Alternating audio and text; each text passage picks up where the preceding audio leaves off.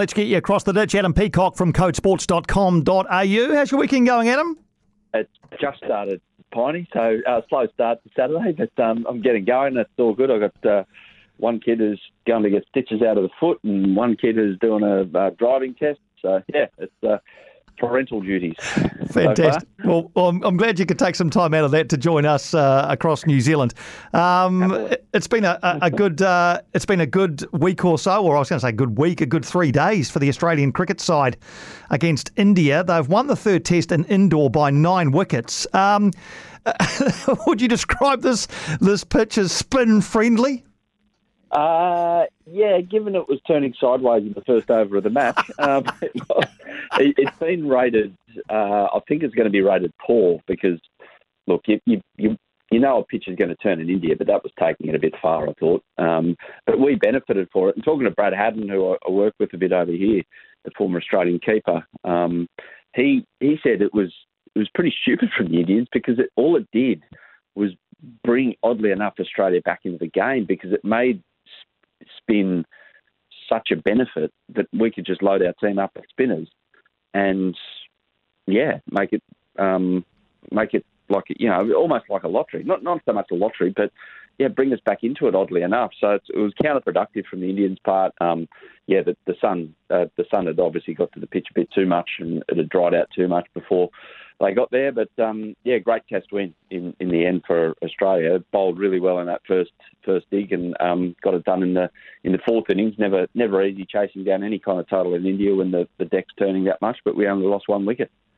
Nathan Lyon, we know all about him, 11 for 99, man at the match. But uh, I must admit, I hadn't heard of Matthew Kuhnemann uh, in just his second yeah. test, I think. He picked up a five for in the first innings. Uh, any background you can give us on this bloke? Yeah, Queenslander. Um, just, like mainly, a, I think he's really suited to the white ball uh, form of the game here in Australia, especially T20 cricket. You know those those spinners who can just dart it, dart it in, and they're um, they're the favourite option a lot of the time in, in T20 cricket. But uh, red ball cricket, bit of a surprise. He, he originally missed the tour. Um, they they chose Ashton Agar in front of him, and then they got over there and they realised that Agar wasn't bowling very well at all in the net. So they didn't give him a chance. And after the first test, when Mitch Swepson went home, a fellow Queenslander who's a wrist spinner, a leg spinner, um, he came home, Swepson, for the birth of his child. So they sent Kuhnemann in his spot, and bang, he's played two tests off the bat. I, I don't think he's going to play a stack of test matches around the world because I think in the pecking order, when Lyon goes, it's going to be Todd Murphy, the, the young Victorian, who's also debuted on this tour. But he's a good option, especially on, on turning decks as, as he's proven. Let's go to the NRL. You're in Sydney, of course, and New South Wales uh, is the uh, heartland of the NRL. Uh, season underway. The Storm getting a win on Thursday night over the Eels. The Warriors winning here in Wellington last night against the Knights. And the Broncos edging the double defending champion Panthers 13 12. Bit of a buzz in New South Wales, as always, when a new season gets underway.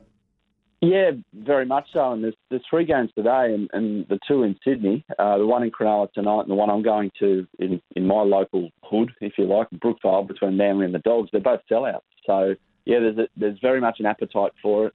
Um, I think now that with the, the pandemic fully over, that people are, back out enjoying what they do on a weekend, almost more than ever. There's a real um, fervour to it all. But we'll say that uh, through this winter, and you know, I, I don't know what it's like over there, the cost of living crisis, and you know, interest rates going up. But it's very much the case in Australia. So I think, I think people with their, their love of their winter sports, i.e., AFL footy down in Melbourne, um, rugby league up here, and, and, to a lesser extent rugby union. I, th- I think there's there's more of an attachment, if that makes sense. There's there's something more to look forward to on a weekend, and yeah, it's, it's very much the case with rugby league in this part of the world, and um, looking forward to getting down to to my beautiful Brookvale Oval this afternoon and um, sitting in the sun and enjoying some footy. All right. Well, uh, all the best to your uh, to your Sea Eagles against the Bulldogs in Game One this afternoon. Just before you go, I wanted to check in on on golf because LIV Golf obviously is now a fact of life as far as the international game is concerned. I see the PGA Tour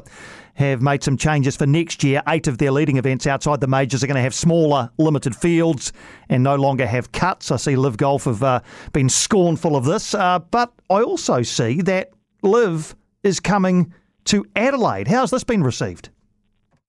Really well. So you, you look at the LIV golf events that they've had so far, and it's like they've, they've struggled for TV ratings, they've struggled for crowds for, for the most part.